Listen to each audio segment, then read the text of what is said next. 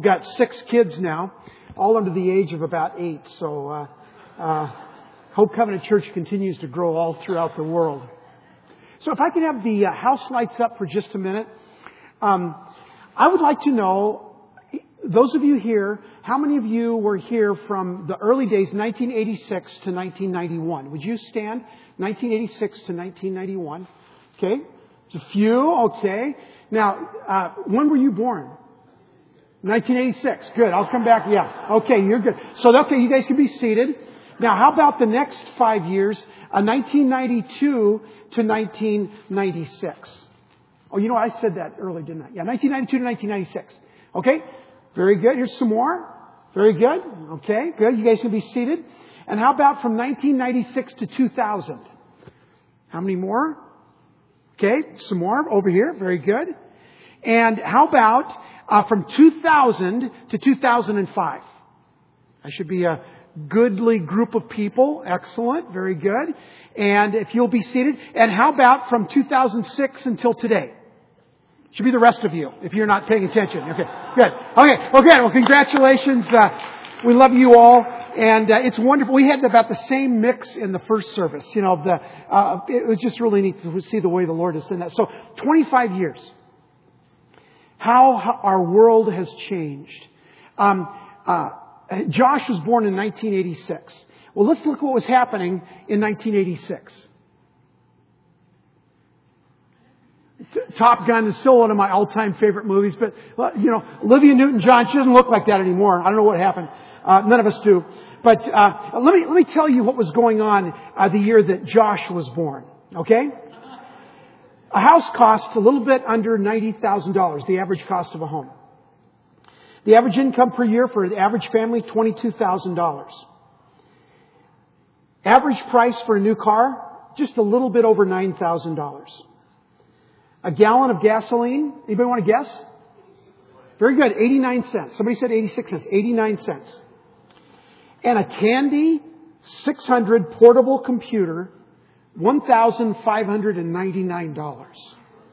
In fact, 1986 was the year that IBM uh, put out the first laptop computer at a cost of about two grand. Mike Tyson was the youngest heavyweight champ of all times. An earthquake measuring 7.5 on the Richter scale leveled San Salvador and El Salvador, killing thousands of people.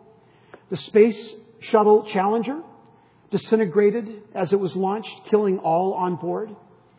Films that were famous or that were popular, Top Gun, Platoon, Aliens, Music, Billy Joel, Van Halen, Whitney Houston, Madonna.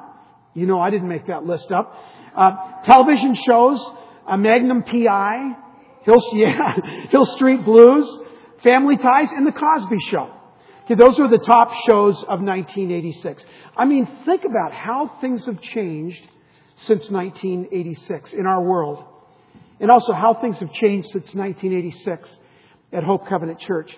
As Andy told you, they started those early years uh, meeting in homes and then meeting in, uh, uh, in elementary schools, setting up every year.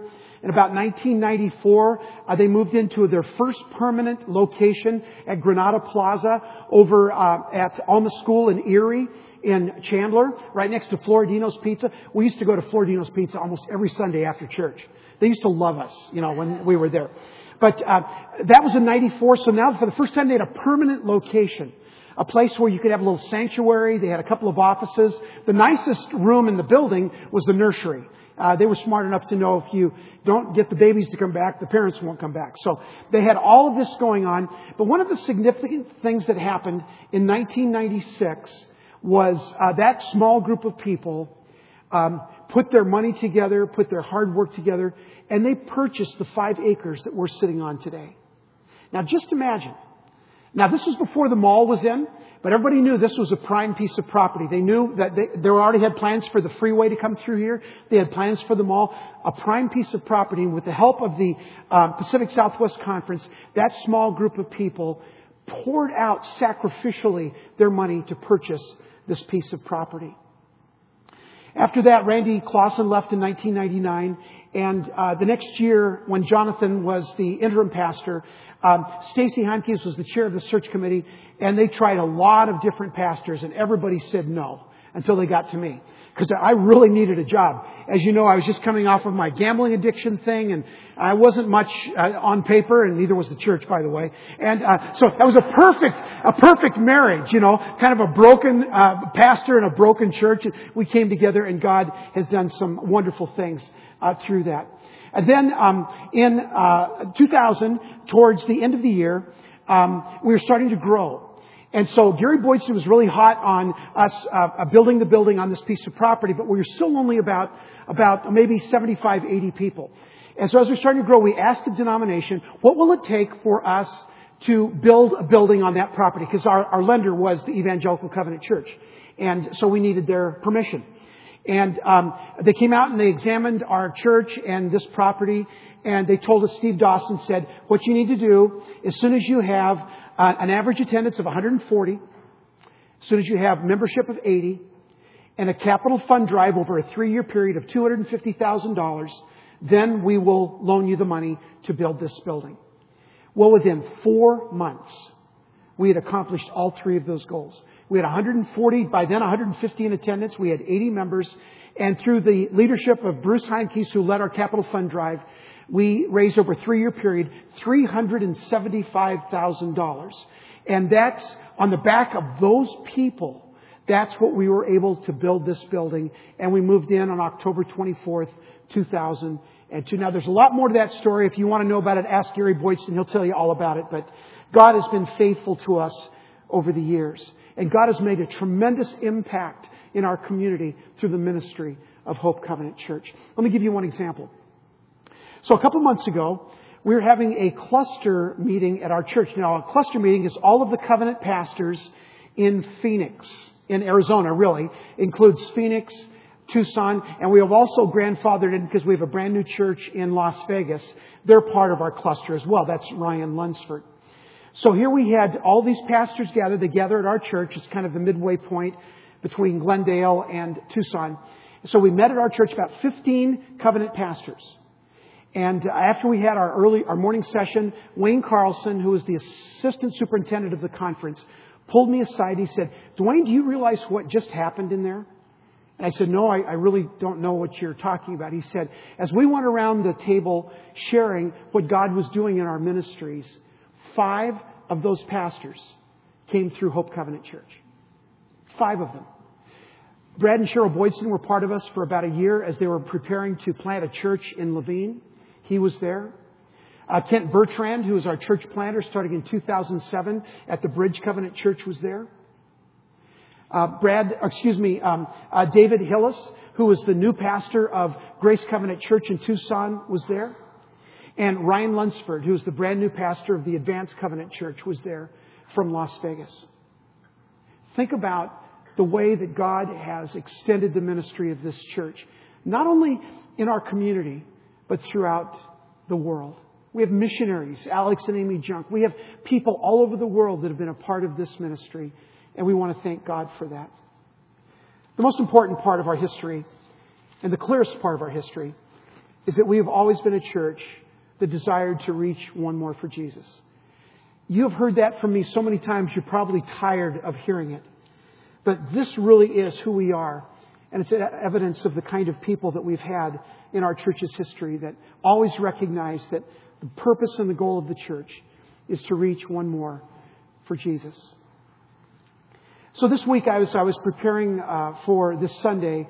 I was asking the Lord to show me one thing that identified who we are and have been as a church for 25 years.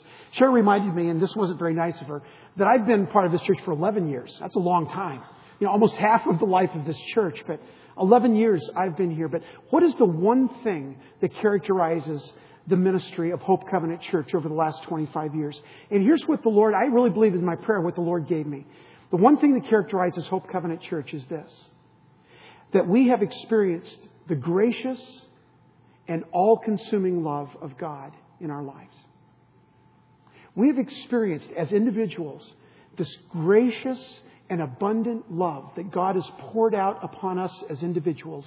And as He has poured out His love upon us, that love has erupted from our souls and touched the lives of many, many people. And that's what I'd like to share with you today.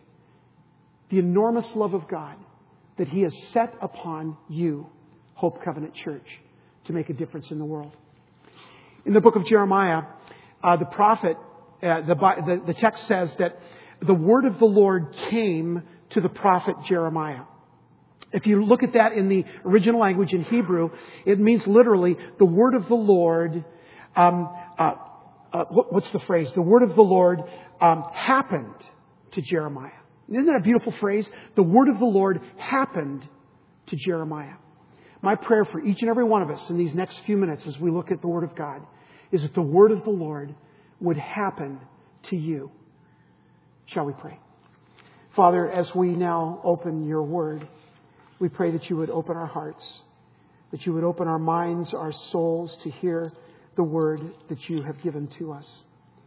Thank you, Father, for the great privilege that we have to be your church, one expression of the church of Jesus Christ in this world, but yet a church, Father, that has made a tremendous impact upon our community and throughout our world. And we're thankful that you have allowed us to be part of it.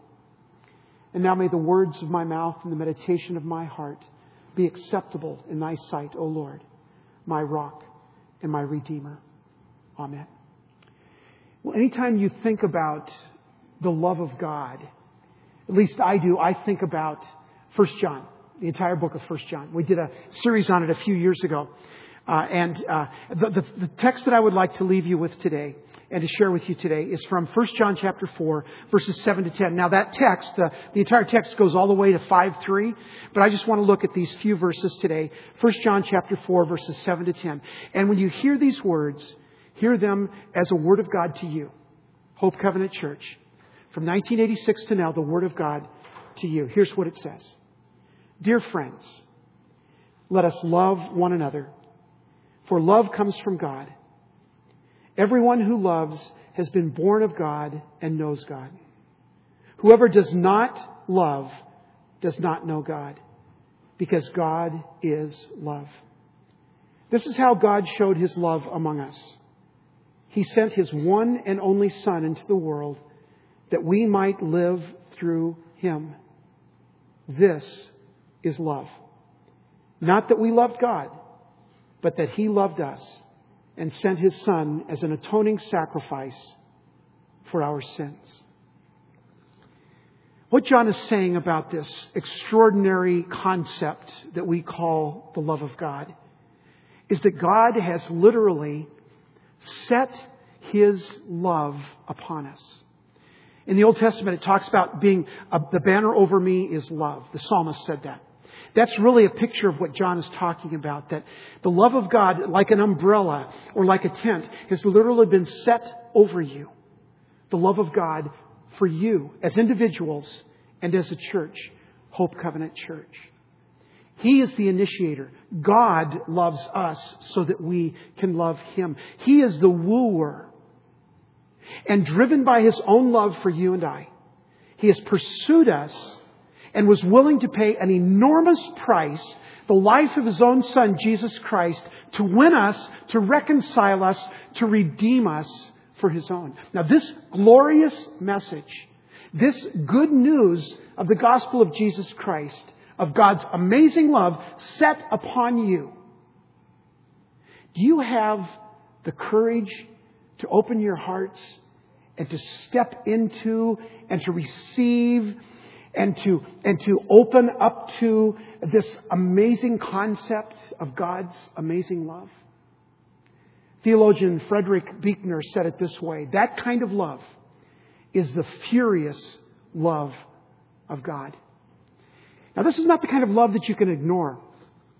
Sometimes, you know, when our, we hear our teenagers say when they're 14, 15 years old, I'm in love. And what they mean is that they're attracted to some boy that we don't want to come to our house anymore because we don't like them.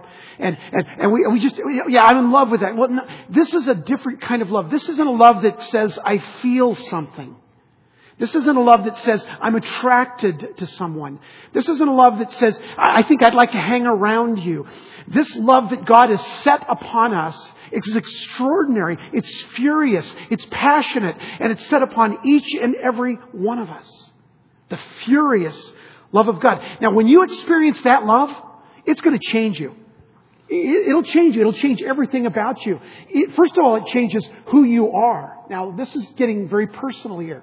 It changes who you are. It's literally a change of identity. When you experience this kind of love, this isn't a pat on the head or a walk in the park with your hand, uh, your hand holding God's hand. This is kind of a furious, intense, passionate relationship with God.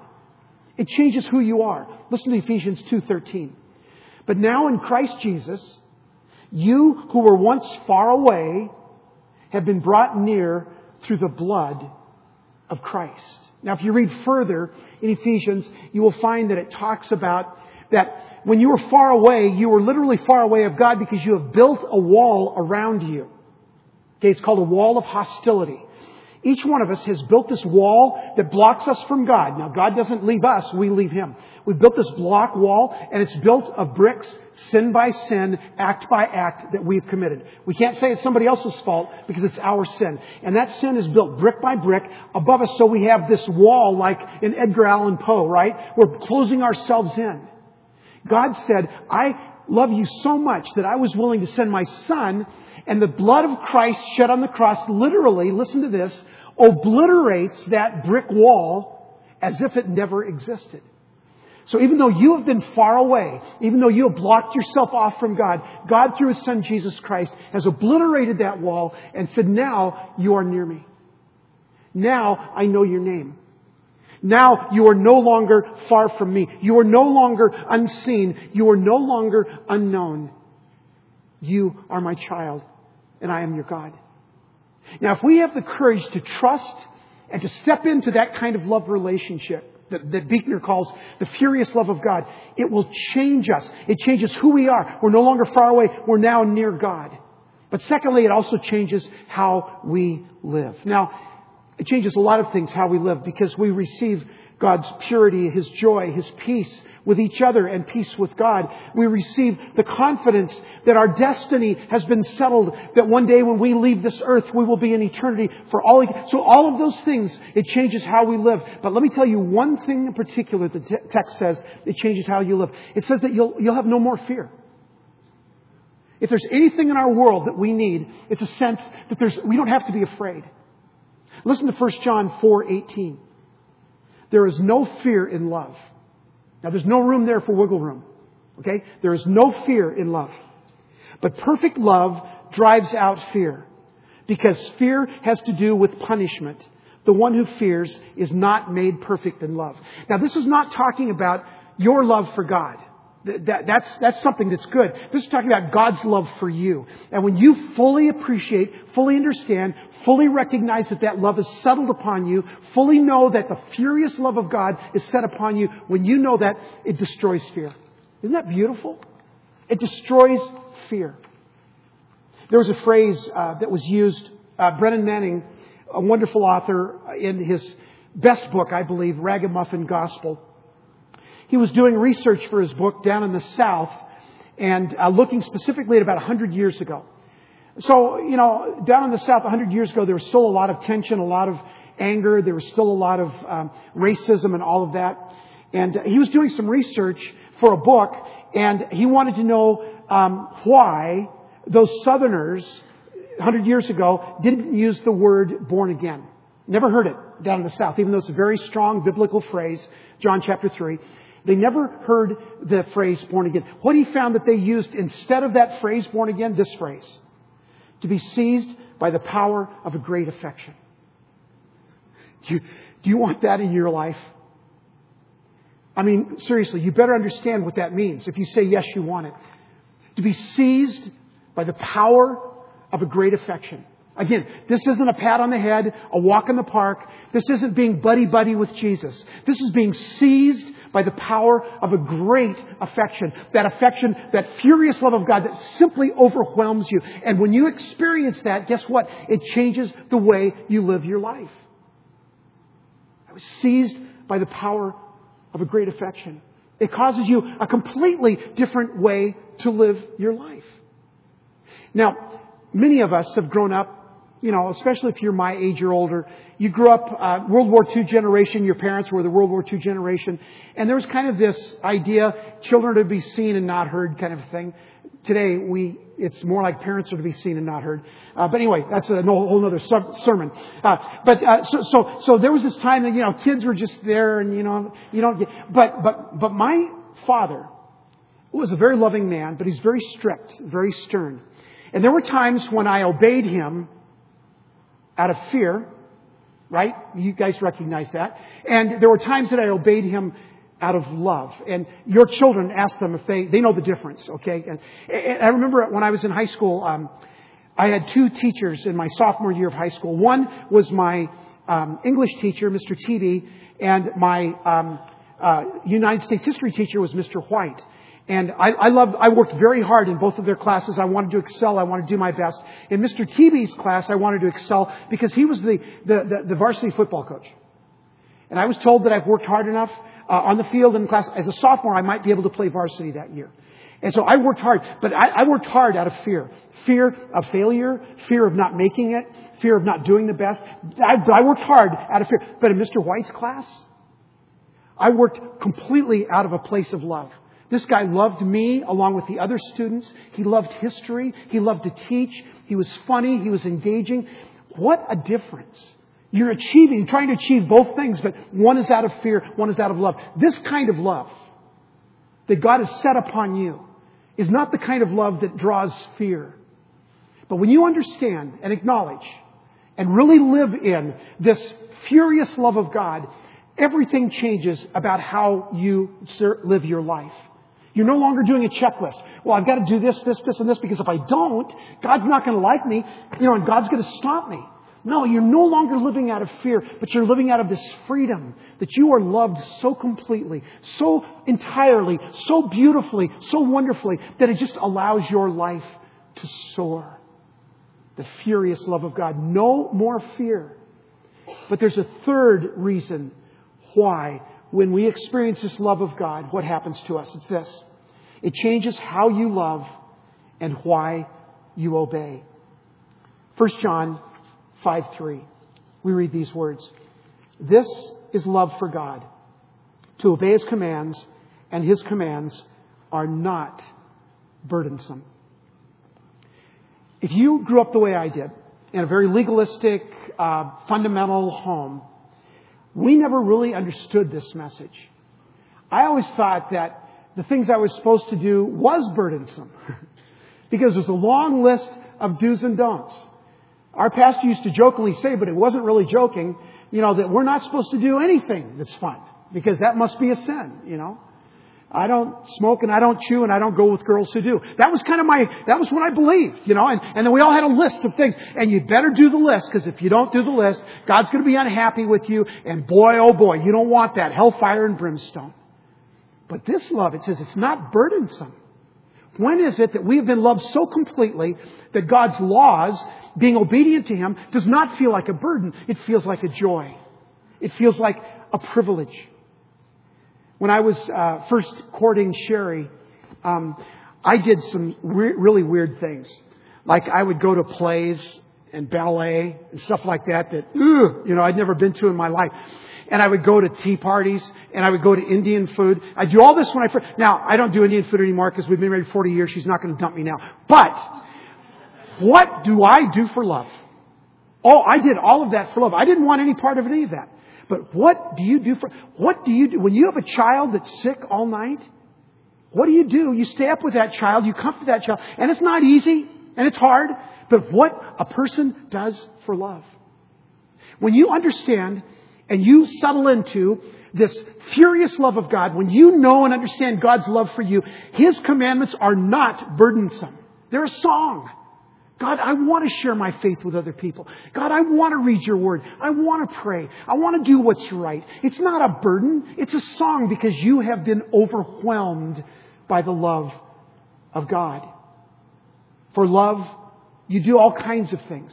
I remember um, years ago when I was being ordained in 1979, My, my mother was sick and my parents said they couldn't come. But for love, my father and grandfather father drove all through the night from San Diego to Colorado Springs so they could be there for my uh, ordination. What you do for love. Next week, we're sending a group of people to the Navajo uh, reservation for a time of ministry with those people. Uh, the, the, the, uh, accommodations, Jim, aren't what you would expect are the best. Uh, there's no uh, plaza hotel. You sleep in a tent or in the church on a pew or on the floor. There's no running water. It's really different, but it's what you do for love. When you love a people that need Jesus, it's just what you do for love. That's what we're talking about. When you have fully comprehended God's love for you, there's nothing that He will ask you to do that you can't say, for the love of reaching one more person for Christ, that's exactly, exactly what I will do. It's big love. It's passionate love. It's not this idea, well, we'll just kind of be partners and we'll just kind of be go along and we'll be okay. No, it's this overwhelming, passionate love that a, that a, a, bride and a groom have for each other. Listen to 1 John 4:16. And so we know and rely on the love God has for us. God is love. Whoever lives in love lives in God and God in Him. When we know and rely on that kind of love for us, it changes everything. A couple of months ago at our church, uh, uh, we had a baptism service. And normally we go to Jim and Diane's swimming pool because it's heated and all that. We thought we'd try something different. We put a big swimming pool out in the front where you're going to be eating your lunch.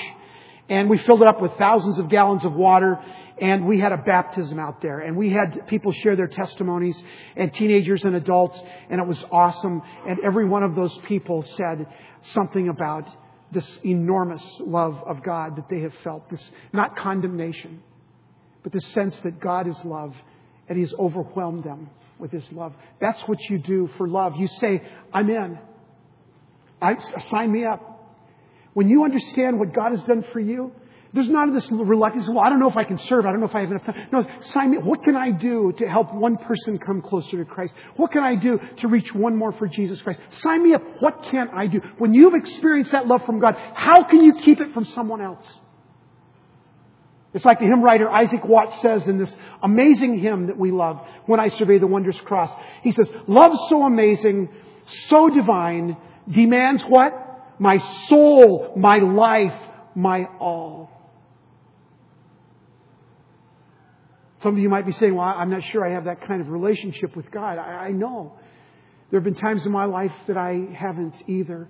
I remember one time so distinctly that I was feeling very shameful and guilty because of my gambling addiction, and I was working as a as a courier. I wasn't allowed to work in a church, and and I was driving along just doing this ordinary, mundane job, and I was listening to the Christian radio in Minneapolis, St. Paul, and a song came on about the love of Jesus, and I had to pull my car over because I was overwhelmed by the furious love of God. I deserved condemnation. I deserved punishment.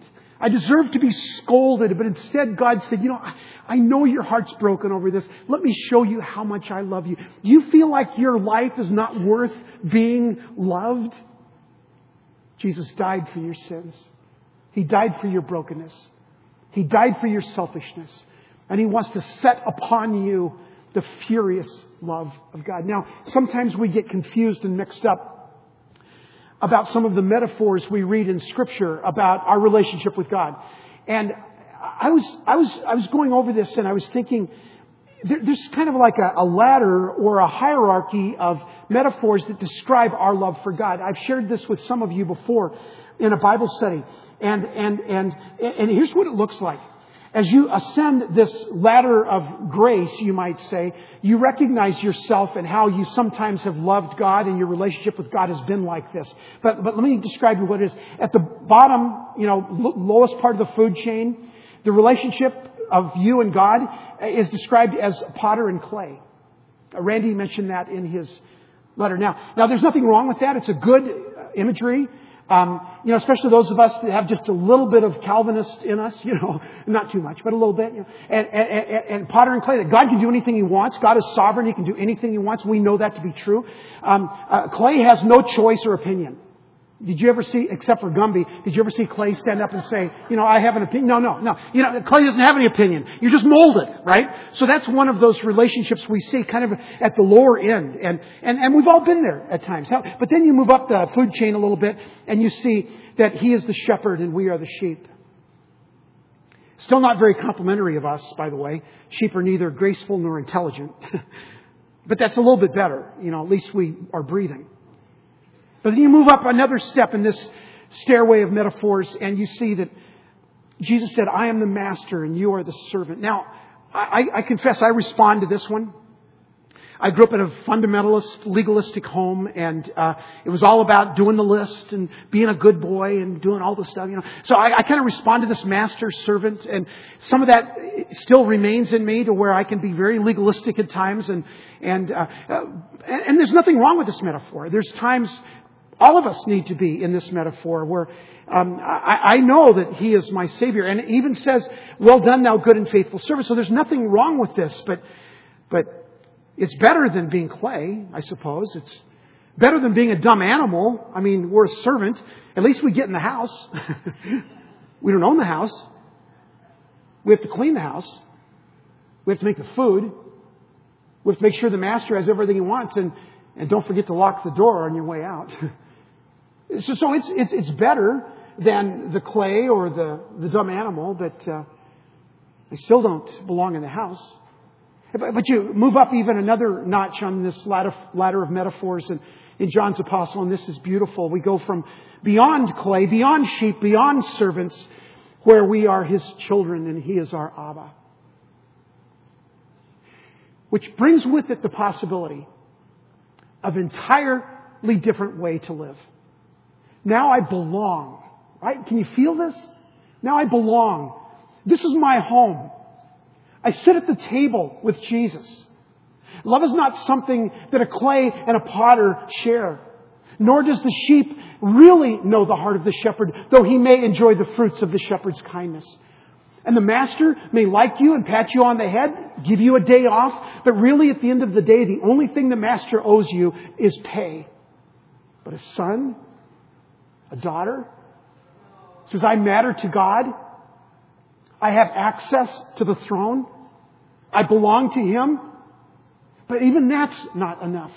From there we ascend to the, the next metaphor, which Jesus said, Now I call you my friend. Jesus said to his disciples, friendship levels the playing field. Now I'm taking my place alongside you, unlike the parent child, in, in the work of the kingdom of God. But the highest and the deepest and the most exhilarating metaphor that we find in scripture anywhere for our relationship with God is simply this. We are the bridegroom and Jesus is the bride. Excuse me, we are the bride and Jesus is the groom. What kind of love is that? That's a different kind of love. That is built on passion. That is built on commitment. That is built on I'll do anything to show you how much I love you. That's what that love demands. Jesus came for us to be with us. When we recognize this kind of love, God says, I want to let you in on a little secret. You have been more than noticed. You have been pursued farther than space and longer than time. Because God had you in His heart before the foundation of the world. And that is why He came for us to be with us. And not just as clay with a potter, or sheep with a shepherd, or servant with a master, or even child with a parent, or friend with a peer. But He has called us to be with Him as bride is with the groom. And what kind of love is that? He wants a deeply intimate relationship with you. How did He provide for this? When we were far away, behind our bricks of sin, when we were far away, when we were disobedient, when we were deserving of death, He stole away from heaven in the darkness of night. He became a baby, grew to be a man, and then became sin for us God's own Son died that we might have life and have it abundantly. What kind of love is this? This is the furious love of God. And God doesn't just want your good stuff. He died for your sins. He died for your brokenness, for your tears, for your joys, for your love, for your hatred. He died for you and said, I will never let you go. Now, when you experience this kind of love, it cannot be contained. It erupts from your soul. It's contagious. People notice. People ask. So many have come to faith in these 25 years of ministry at Hope Covenant Church. So many have noticed this deep and abiding love that we have for Jesus, that it simply pours out of us. And people say, What do I need to do to get that? One of the greatest passages in Scripture, many of you know it, is from Luke chapter 15. Jesus talks about three parables lost sheep, lost coin, and the lost son, or the prodigal son. And Jesus said after each of those, and what he's telling in each of those stories is the same thing, and it's this people that are lost, people that are far away from me, they really matter to me. They really, really matter to me. What are we going to do? And when Jesus says we, he's talking about you and him, me and him. What are we going to do to reach one more for Jesus? This enormous love is described in Luke chapter 15, verse 10. When Jesus said these words, in the same way, I tell you, there is rejoicing in the presence of the angels of God over one sinner who repents. Over these 25 years, how many times have the angels sang? How many times when the love of God, when you have really been set upon by God's love, when you have really experienced the furious love of God in your life, and that love is poured out of you, it is spilled out of you, and it has infected other people, it has consumed other people. How many times have the angels in heaven sung because of the ministry of Hope Covenant Church? How many times have the angels in heaven rejoiced? I mean, you can almost hear them now. Would you bow your heads with me, please?